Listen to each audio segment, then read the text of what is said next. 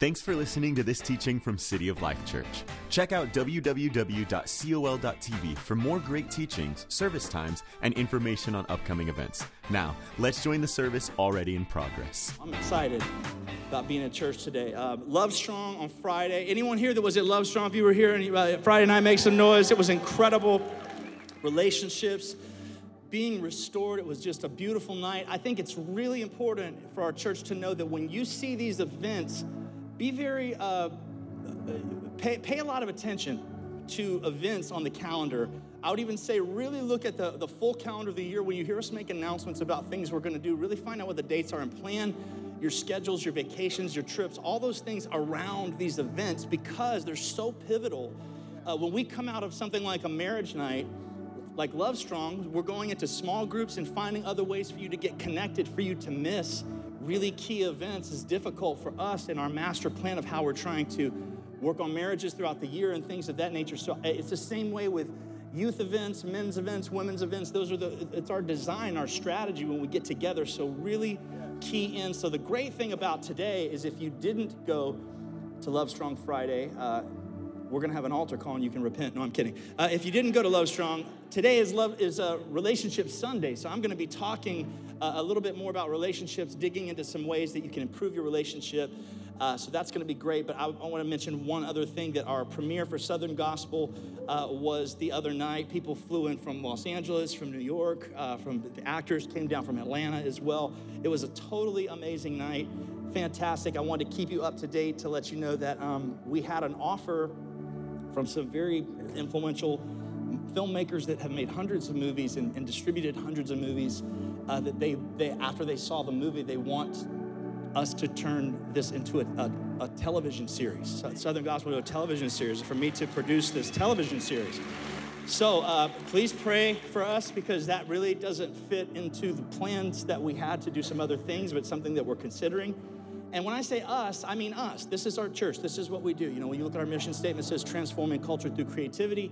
Uh, you're going to see lots of things in the coming months uh, unfolding about you know, the, the facilities that we're going to build here, for studios where we're going to make TV shows, uh, content, uh, movies, uh, raise up a whole generation of people that are going to be impacting uh, media in, in the body of Christ. So I just want to kind of keep you guys on the same page. Every little thing that I find out about, I want to tell you because you're part of that journey, and I'm really proud of our church. But today, um, as we get into this, I, I, just want to point something out really quick. Remember when Pastor Monty said that Ava was fasting sweets? She did not say that Aunt, Pastor Anthony was fasting sweets because he loves sweets a lot. And I know the moment that you fast sweets, that's a really big deal, buddy. Okay, you're, my, you're the only person I know that likes sweets more than I do. so I, I, knew that it wasn't you. Uh, we're going to jump into Proverbs chapter 27, verse 19. That's my text for today. It says this. This is hard. This is one of those scriptures that just hits you. It just hits you in the gut. A mirror reflects a man's face. But what he is really like is shown by the kinds of friends he chooses. So look at someone next to you and say, I know what you look like. You're not done. Keep looking at him and say, not because of what you look like, because of your friends. You can tell everything you need to know about someone. That's what this means. It means you know more about somebody by the kinds of friends they have than their appearance, than what they look like. I can tell more about you from meeting your friends than I can from just simply meeting you. Who you surround, this is the Bible. So relationships are pivotal, they are the essence of our life. Life moves at the speed of relationships. When you think about this story, and what I love about my parents' story is my parents are not famous. They're famous to us. they have done incredible things. They're legends in this county, but they're not world famous to everyone else.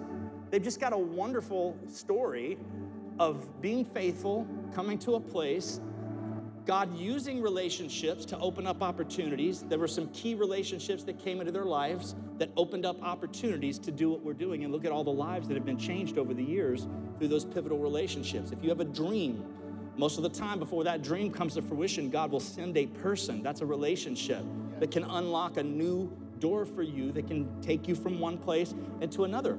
So the kinds of people you surround yourself with are, it, it's just pivotal to your future.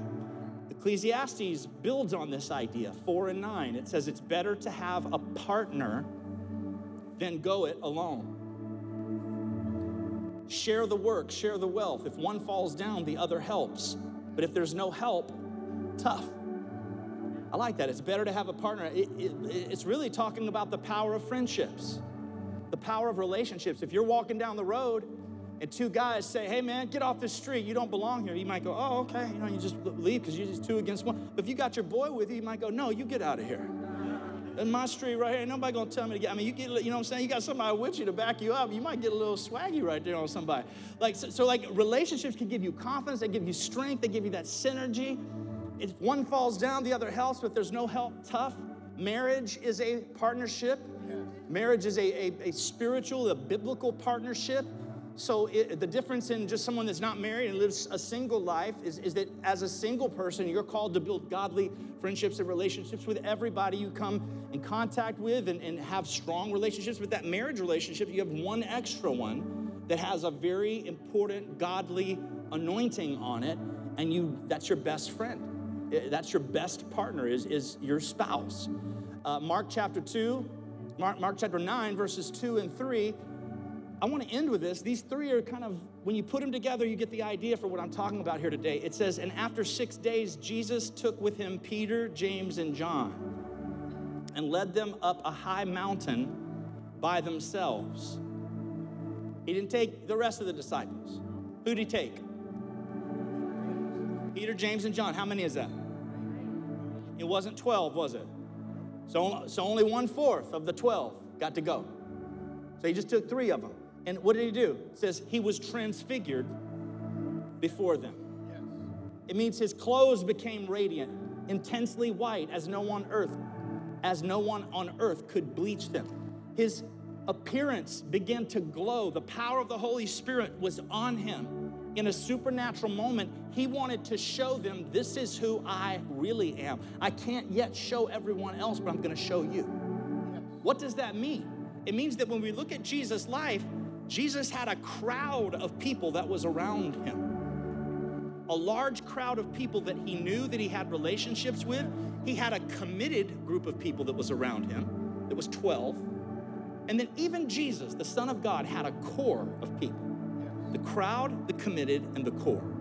So in your life, you're always to have a crowd of people. And I would say that in this teaching today, I'm trying to focus on Christian relationships because I think it is essential when the Bible says, do not be unequally yoked together with unbelievers. I think we should have friendships and relationships with people that are not Christians.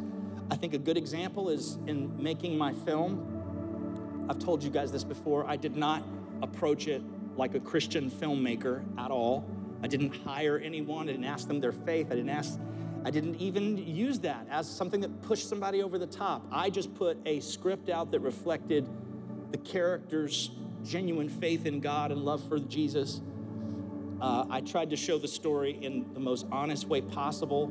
It's not a, you know, I mean, the, the movie's PG 13. It's got some language in it at times. It depicts uh, you know, my mom's abuse when she was a kid. There's a suicide scene in the movie. I just tried to tell a real, honest, raw story of a Christian's life, give it to people, and people loved it that were not Christians. Some people that were not Christians loved it and were moved by it and wanted to help me make this movie and poured their heart and soul to make the script come to pass. Along the way, while I was building some of those relationships and bringing dignity and respect and honor to people who had completely different lifestyles than me, different belief systems than me, God opened up opportunities for some of lots of those people to call me, to engage with me, to say, hey, can you pray for me?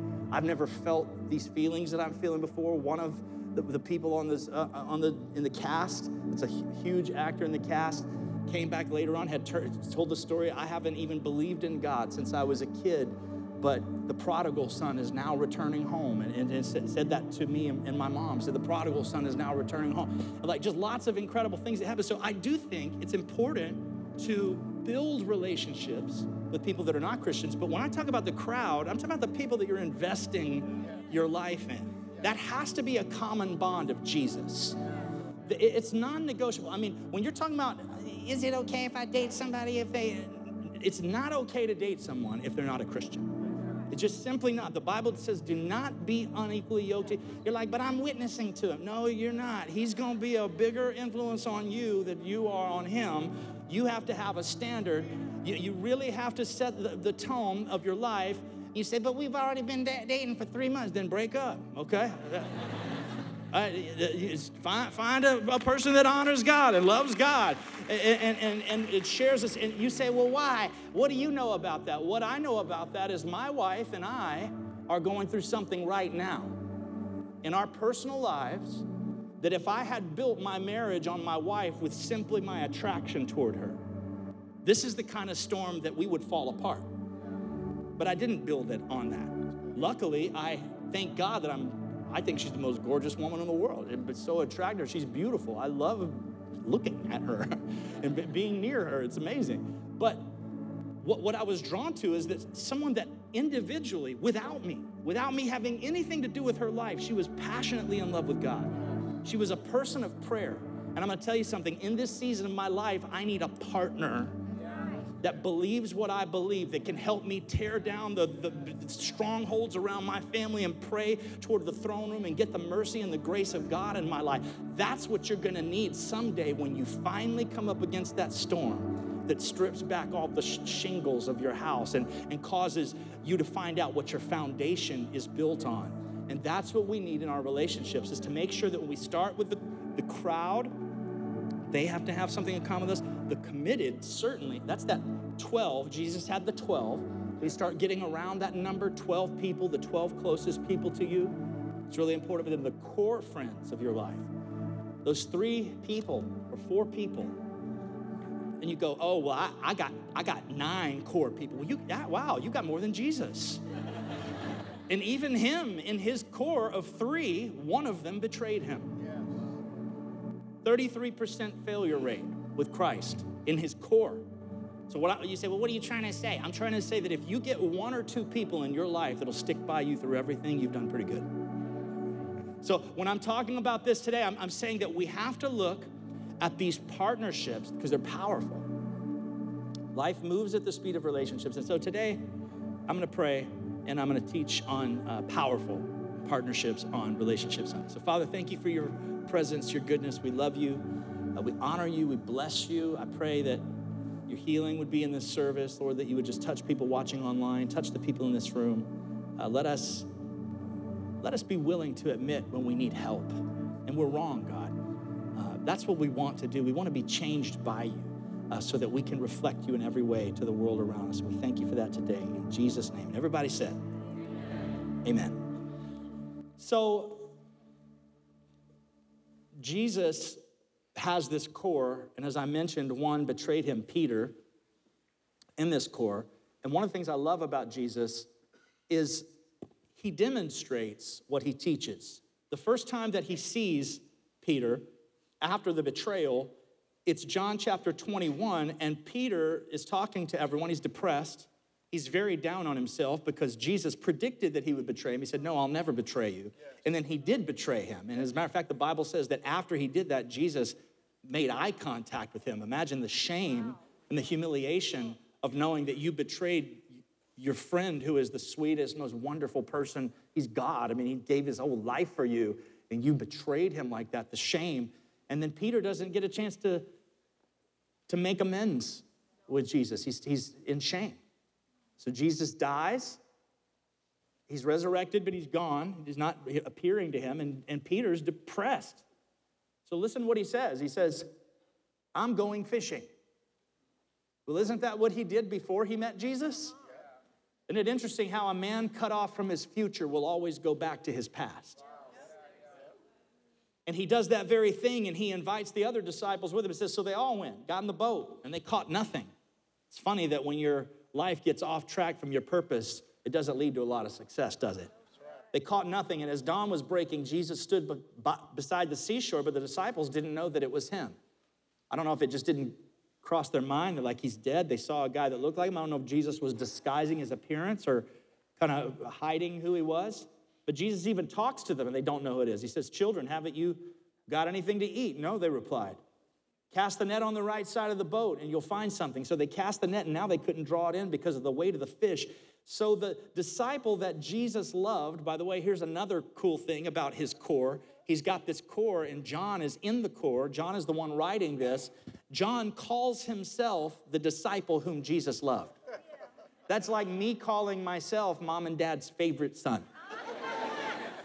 I mean, it's like it's like you're saying something that you really believe, like he really believes that he's, he's Jesus' favorite. I think that no matter who you were, that you probably always felt like you were Jesus' favorite, because I think that's the way Jesus treats people. Yes, yes. That, that special element of a relationship where you go, no, no, it's me, it's me, I'm his favorite. But it says that he calls himself this right here, and he says, and the disciple whom Jesus loved, hold on, here we go. Uh, da, da, da, the disciple that Jesus loved spoke to Peter. It's the master, he said. And when Peter heard that it was the master, he wrapped his cloak around him. He'd been naked for work and threw himself in the sea. The other disciples brought the boat into land, dragging the net full of fish. They weren't far from the shore, about 100 yards away. When they had come to land, they saw a charcoal fire laid there with fish and bread on it. Jesus, who had just been betrayed, cooked them breakfast. I don't know about you, but that's not the first thing that comes to, do, comes to my mind when I think of doing something for someone that betrayed me. Would you cook breakfast for someone that betrayed you? There's ladies here, it's like, I did that this morning. No, I'm just kidding. I'm, I'm joking. I'm kidding. Let, us let go of all that stuff right there. It's Love Strong Weekend. It says, Jesus said, Bring some of the fish you've caught. So Simon Peter went and pulled the net onto shore. It was, a, it was full of large fish, 153 in all. The net wasn't torn, even though there were so many. Come and have breakfast, said Jesus to them. None of the disciples dared to ask him, Who are you? They knew it was the master. Jesus came and took the bread and gave it to them, and so also with the fish. Isn't this incredible? We're seeing Jesus, the way he treats people in his world that have hurt him demonstrating restoration, demonstrating forgiveness, demonstrating kindness to the core. The person, you, you know, it had to hurt the most. I mean, with a lot of those people that, that betrayed Jesus, he probably expected it, with, but with Peter, it had to really hurt. Someone from his core. So today, I want to use that as an example of Christ likeness in our relationships, of building principles of partnership in our life with our friends, uh, with our deep relationships, and definitely with our spouses. I'm gonna do something a little different in this service. Uh, you, you know, first of all, we didn't sing that song uh, again at the end in first service, so you got you get some stuff in the second. So I'm gonna tell you the second service. We didn't have a guitar solo in the in the first service. We had in the second service, and we didn't have what I'm about to do right now because I'm about to go into some stuff on forgiveness that I didn't even talk about in the first service. So look at someone next to you, tap them on the shoulder, say, I like the second service. This thing is pretty awesome right here. Don't tell the first service anything I just said because I'm just feeling this a little bit of a different direction for, for second. I think that here's some principles of partnership. I think truth, here's four things honor, love, and forgiveness. I'm going to touch very briefly on each of these. Truth is a powerful partnership principle. You can't have a partner in business, in life, in friendship, in anything if you can't trust them. Say amen. amen. It's not possible. You have to be able to, to trust and take to the bank whatever your partner says.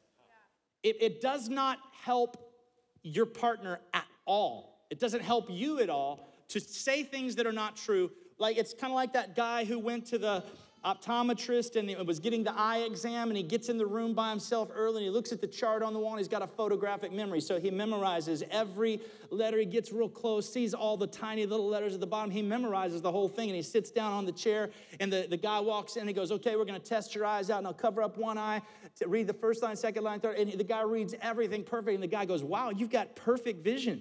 You've got 2020 even better than 2020 vision you don't need any glasses. You need nothing. Just, you know, come back and see me uh, in a couple years. You're great. And the guy walks out and he goes, Boy, I really fooled him. Who did he end up hurting? He didn't hurt the doctor. The doctor was just doing his job.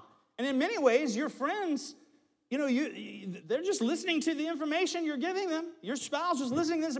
You're hurting yourself from being able to get help, to have people who can actually see your blind spots in life, yes, yes. who care about you and love you enough to tell you what's going on from a different perspective. We can't build partnerships if there's no honesty. Jesus is the way, the truth, and the life. We have to be willing to speak the truth, but to speak it in love. Can you say amen to that? Yes. The Bible tells us to speak the truth in Ephesians 4:15 in love. It's not just simply enough to speak the truth. Right. It has to be done in a way, in a kind way, in a caring way, in an empathetic way. So people will hear us and want to change and want to confront it. So don't lie. The more you do it, the better you get at it. That's right. And the more heart your heart becomes jaded to it, and also the more your heart believes the lies. You really confuse yourself when you lie enough. Because you can't even remember. You're like, okay, let me tell this story. Oh, wait, did I lie to them four years ago, or was that a different group I lied to? Can't remember the story. It's like, just tell the truth. You ain't got to worry about it, right? right? We can build powerful partnerships when truth is at the core. Number two, honor. It, it, you, you build powerful partnerships on honor. And what is honor? Biblical honor is seeing the worth and the value in people that God sees in them. God sees tremendous value in people. So make sure that we always esteem people and give people honor, that we never dishonor them. That's why when the Bible says, don't, you know, if you say raka, to a brother, which raka means empty headed in this passage of scripture. Jesus is the one talking about this. He said, if you say raka, you're in danger of the courts. But if you say you fool, which is really more of a heart judgment, that can be calling them, you know, there's a million cuss words that we call people when we don't like, oh, they're just a blah, blah, blah. Yeah, you say, basically what it's saying is when you go there in your heart, it's one thing to call someone something that can, is illegal, that gets you thrown in jail for libel. It's another thing. He says it's even worse when you call them something, a name out of your heart. He says, because that doesn't get you thrown in court, that gets you thrown in hell. Because the Sermon on the Mount is all about take all the laws that you have and obey them, and none of them mean anything because if you're breaking them in your heart, you're breaking them to God. That's what the Sermon on the Mount teaches us that we all fail. So, what we have to do is learn honor on the inside, not just demonstrate it on the outside, but learn to appreciate and value people on the inside, and then let, the, let our respect be an overflow. See, respect is passive, while honor is active. Respect is something we just simply feel on the inside, but honor has to become something that we express. Respect is internal, while honor is external. It's impossible to keep loving what you've lost respect for. You have to learn how to cultivate honor and respect in your heart. And I'll tell you something the honor is a decision. You decide to value people. Honor is a language, it's the way you talk about people and to people. Yes. You say, well, they, you don't know what they, how they disrespected me. No, I don't, but I just know how you disrespected them in response. Yeah. Is, am I allowed to talk here today? I mean, you guys are kind of, uh, you're like, I'm just trying to talk about things that I do. like when I make mistakes, I'm trying, I have trouble, I struggle with this. So I, I force myself to learn the language of honor. Sometimes that means finding just, you know, I don't care if you're standing on a street corner and there's a little crosswalk guard sitting there. I've, I, have i have just tried to develop a habit. I see someone, hey, I say, hey, man, I just want to thank you so much for doing what you're doing here. You know, I really appreciate that. That means a lot. And sometimes, you know, I love when you get these moments. Sometimes they'll go, yeah, I've been doing it 22 years now. a couple weeks ago, guy swinging by here on a Huffy uh, on one wheel. you know, dangerous stuff. And uh, I said, hey, slow down. You know, I mean, and you just listen, you just listen, you just, you know, and, and you just go, man, that's amazing. Thank you so much for doing that. What is it? It's a lifestyle of honoring people. And, and I think that that's what relationships are built on when you truly, truly honor others. I think the third one would be love. Uh, you know, when First Corinthians says, if I speak in the tongue of men and angels but don't have love, uh, I'm just like a banging gong, like a cymbal. I mean, No offense to our drummer, but nobody likes the sound of just a cymbal. Just it, a cymbal by itself is the worst thing in the world. It has to go with something else. Uh, it, and it goes on in verse 4 to say, Love is patient, love is kind. It does not envy, it does not boast, it is not proud, it does not dishonor others. It's not self seeking, it's not easily angered, it keeps no record of wrongs. No record of wrongs. You want a functional relationship? Stop bringing up the past. Stop reminding them of things that God forgave them for a long time ago. Stop reminding them of things that you forgave them for a long time ago. It's not easily angered, doesn't delight in evil, but rejoices in truth. It always protects, always trusts, always hopes, and always perseveres. So I think truth, honor, and love are hallmarks of powerful partnerships yes. with your friends or with your spouse. And some of those things, please don't get discouraged if you're not truthful in your relationship. Let's say you have a, a, habit or an addiction or something that you've kind of covered up and lied about for a long time, or you spent this much, but you acted like you spent this much, or you actually talked to this friend, but you didn't tell someone. Truth is something that you can begin to do at any time. Yes. It, what's great about truth is that today you can start telling the truth you can make a decision in your life that you're no longer going to live that way. You're no longer going to mis- misrepresent facts. You're just going to be a truthful person. And from this day forward, as you, as you move forward in the power of the Holy Spirit, you say, but it's hard. That's why Jesus said, I am the way, the truth, and the life. Yeah, it is difficult when we're not truthful, but He is. We, we get the truth in us through Him, and we begin to communicate that. So start living with truth in your life, start living with honor in your life. Again, honor is something you can choose to step into any day. Today can be that day. If you're not a loving person, step into love today. And then this last one is the difference in the, this service and last service. I want to dig in this a little bit. This is forgiveness. Four is forgiveness. Uh, 1 Peter 4 8 says, Above all, love each other deeply because love covers a multitude of sins. 1 Corinthians 13 5 says, It's not irritable or touchy. Ephesians 4:32 says, "Be kind to each other, sympathetic, forgiving each other." Repeat that with me. Forgiving each other. One more time. Forgiving each other. As God has forgiven you through Christ. We have to forgive others as God has forgiven us. This is like the worst thing in the Bible for us. Like, it, just is the hardest thing for us to do. We don't want to forgive other people. Right. We want to make them grovel, don't we? Yeah, sure. We want to make them so sorry for what they've done. But yet we want God to forgive us. Right. That's why in Matthew 6, 14 and 15, it says, In prayer, there is a connection between what God does and what you do. Please listen to that. In prayer, there is a connection between what God does and what you do. How many people have I ever heard come to me and say, Pastor, I don't get it. I pray and God never answers my prayers? Well, what if this was the direct answer to that question? In prayer, there's a connection between what God does and what you do. He goes on to say, You can't get forgiveness from God, for instance, without also forgiving others. I don't understand why I pray and God never gives me any financial blessing, but you never bless anyone. Hey. I don't understand why I pray to meet new friends and I never meet any, yet you never initiate friendships. I don't understand. No one will help me move this Saturday. I don't even have to finish that one. it says, if you refuse to do your part, you cut yourself off from God's part. And this is really talking about forgiveness here.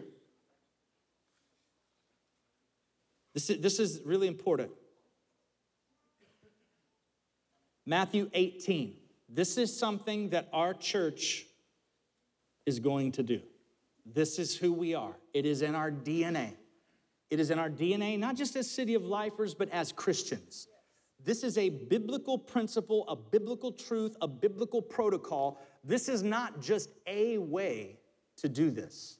This is the way to do this. You say, that sounds very dogmatic. There's no other option. The Bible tells us how to deal with offense and a problem with other believers. It's talking about brothers and sisters. It says, if your brother or sister sins, actually, hold on, let me back this up real quick. Let's start with Matthew 5, where this is even a higher standard. It says, You have heard it said to people long ago that you shall not murder, and anyone who murders will be subject to judgment. But I tell you that anyone who is angry with a brother or sister will be subject to judgment. Anyone who says to a brother or sister, Raca, is answerable to court. I mentioned that a moment ago. Anyone who says, You fool, will be in danger of fire and hell. Listen to verse 23. Therefore, if you are offering your gift at the altar and you remember that your brother or sister has something against you, leave your gift there in front of the altar. First go and be reconciled to them, then come and offer your gift. That means literally you're going, and I will lean back. Oh, shoot, John is mad at me. it's saying your worship is useless. Isn't that what it's saying? It says, leave your gift there. Go and you remember, you go, I got to talk to John. John, we argued last week. He, you got mad at me. John, you're upset at me for something that we did, and I just want to tell you I'm sorry that this happened between us. I don't want this conflict. I shouldn't have left it like that. I should have dealt with it. Just want you to know that I apologize. Now, John may or may not receive your apology at that moment, but it's really important that you make, I hope that he does, and the Bible hopes that he does. That's true Christian brotherhood. That's Christian family to accept apologies. When people come to you and they, they apologize to say, Thank you so much, I don't want that between us, let's pray about it out loud, let's move on and, and not go back.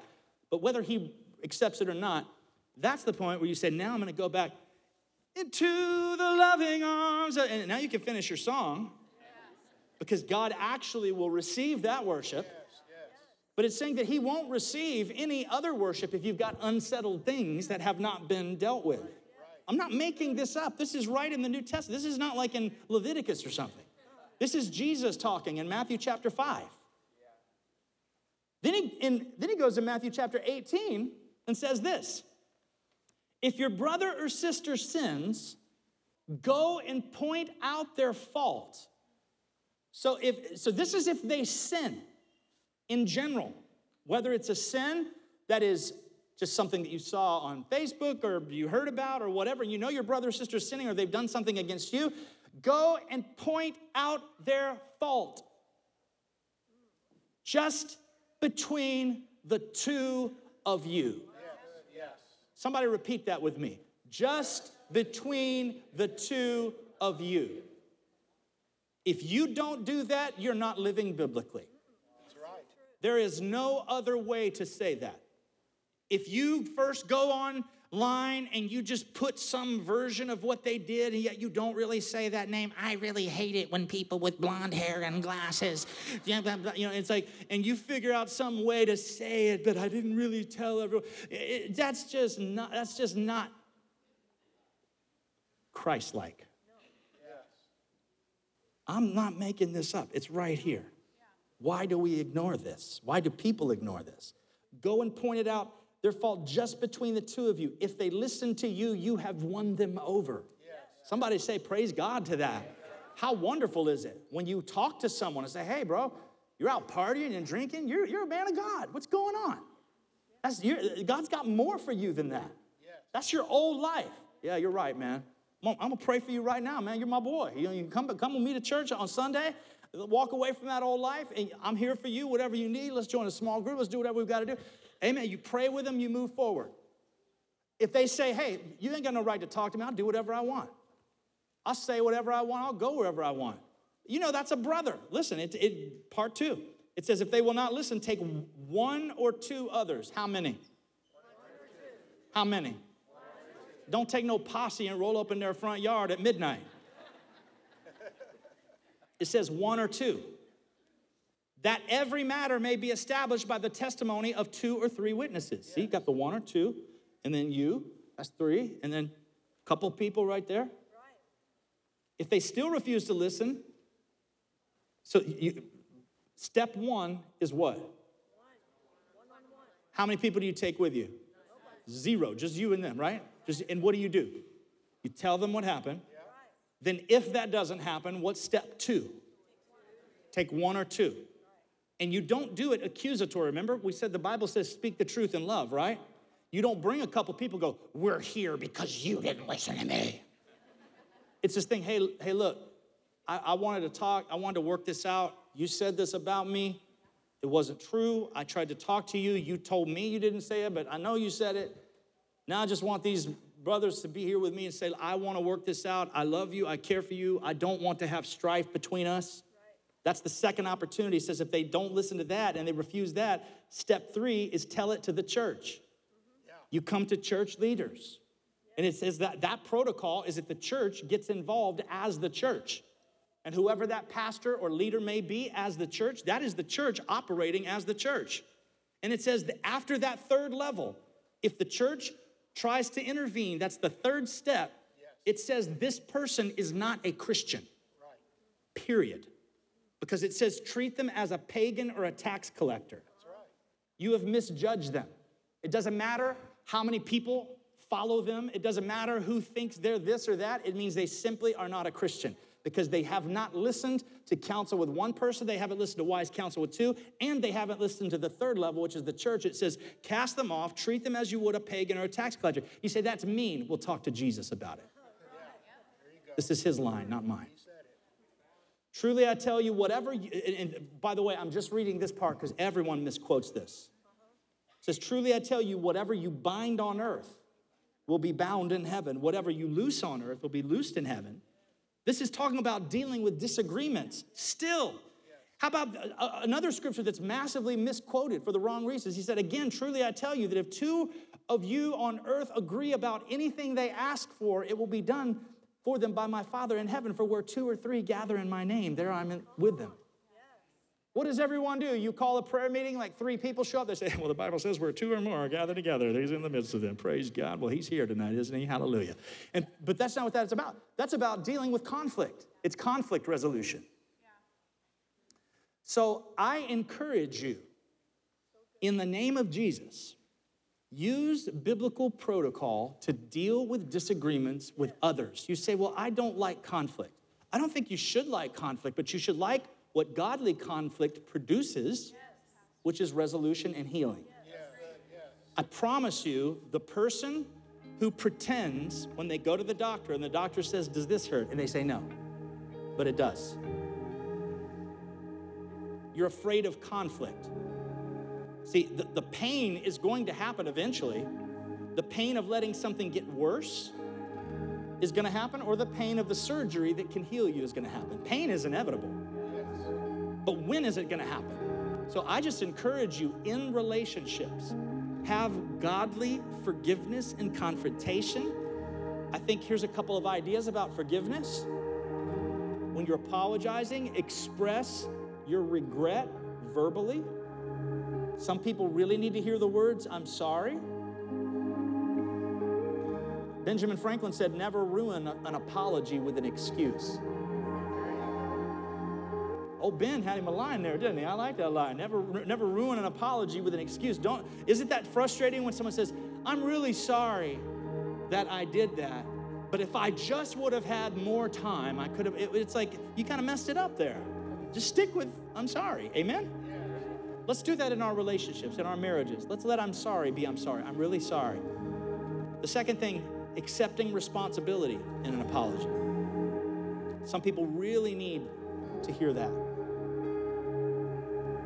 They just need to say, hear someone say, I'm sorry I did that. That was my fault. I shouldn't have. I was feeling insecure. I was feeling weak. And they just need to hear some of the reasoning behind I'm sorry. Sometimes I'm sorry is not enough for some people. So let's be willing to go above and beyond. Say, I'm sorry, to accept responsibility.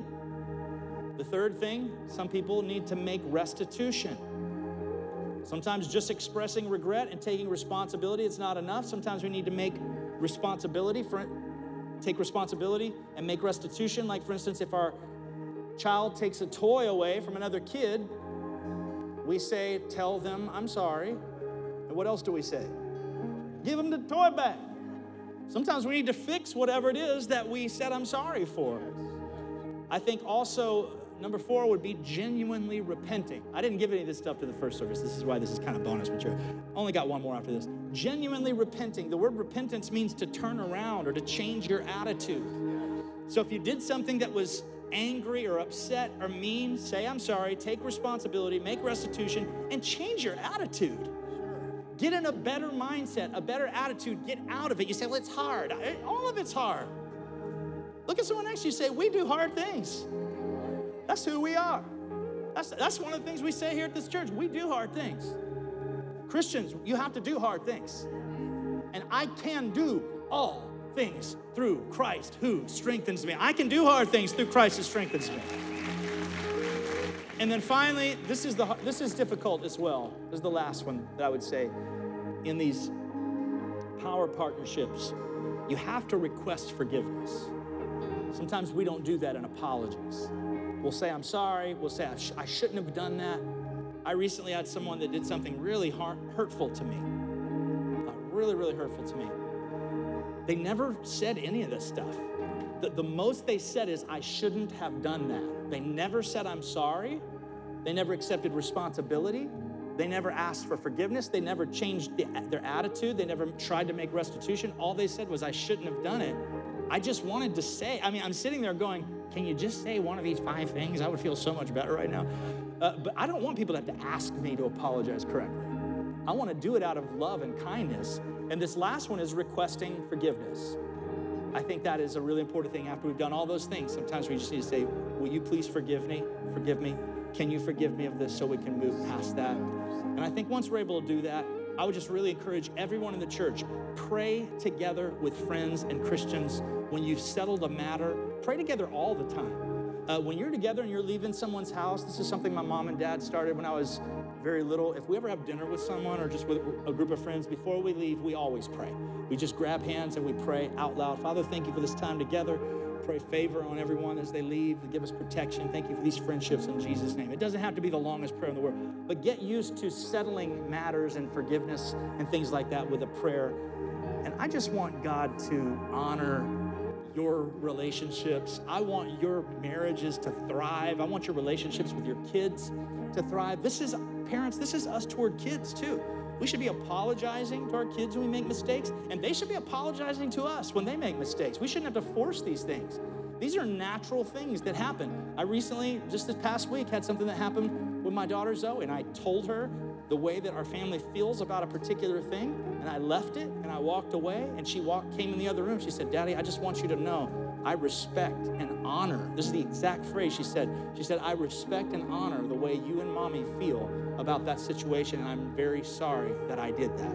I, I was like, yeah, you stay right there for a second. I was like, ooh, I went in the other room and I cried. I was, I was like, yeah, okay, thank you. I appreciate that. I, will go in there. I'll, I'll, be there in just a few minutes. Like, yeah, that's, that's the way you feel. But that's what happens is when you build that, that equity into your family, they pour it back into you, right? So let, let's thrive in our relationships and let's have godliness and openness and truth that is mixed with love in every area of our life. Can somebody say amen today? Amen. Would you bow your heads and close your eyes? I just want to give an opportunity here today before we leave for anyone that is here to know Jesus. He loves you so much and cares for you so much. He gave his life on that cross, stepping in on your behalf when God, as the judge, had you on the stand to punish you eternally for every one of your sins that falls short. Jesus literally had the authority and did so. He stepped in and said, I will take the blame, judge, for what they did. He stepped in, and that judge put all of his wrath and all of the sentencing went to Jesus, and he received all of that wrath and sentencing on the cross for you. And you were able to walk free if you put your faith in Jesus. That's why I'm giving you that invitation today. Those that are watching online, they're in this room. Will you put your faith in Jesus? The Bible says if you, if you confess with your mouth that Jesus is Lord and you believe in your heart that God raised him from the dead, you will be saved. You got to believe it in your heart and confess it with your mouth. So if you're here today and you do not know the Lord, no one's looking around, nobody. None of our team, nobody. Every head bowed, every eye closed. If you need Jesus, just lift your hand right now. In every single section, all over the room, hands are going up, hands going up everywhere, every single section. That's many, many, many, many hands. If you're watching online, would you type in that chat right now? Say, I'm lifting my hand. I need Jesus. Let some of our moderators know they want to connect with you. God is moving in this room. Would every person pray this prayer with me out loud? Say, I ask you, Lord Jesus, to forgive me of my sins. I'm turning away from the old life, walking into a brand new life with you. I can't please you by my own merit. Only Jesus can do that. Thank you, Jesus, for dying for my sins on that cross and rising from the grave so I could have eternal life. I live my life in you starting this day and from here on out. In Jesus' name, amen. Come on, could we give God a great praise this morning? That's many, many people online in this room that gave their heart to the Lord. Love you so much. This concludes the teaching. If you'd like to support what God is doing here at City of Life, click on the Give button at www.col.tv or text a dollar amount to the number 855 997 6900. We hope you'll join us again.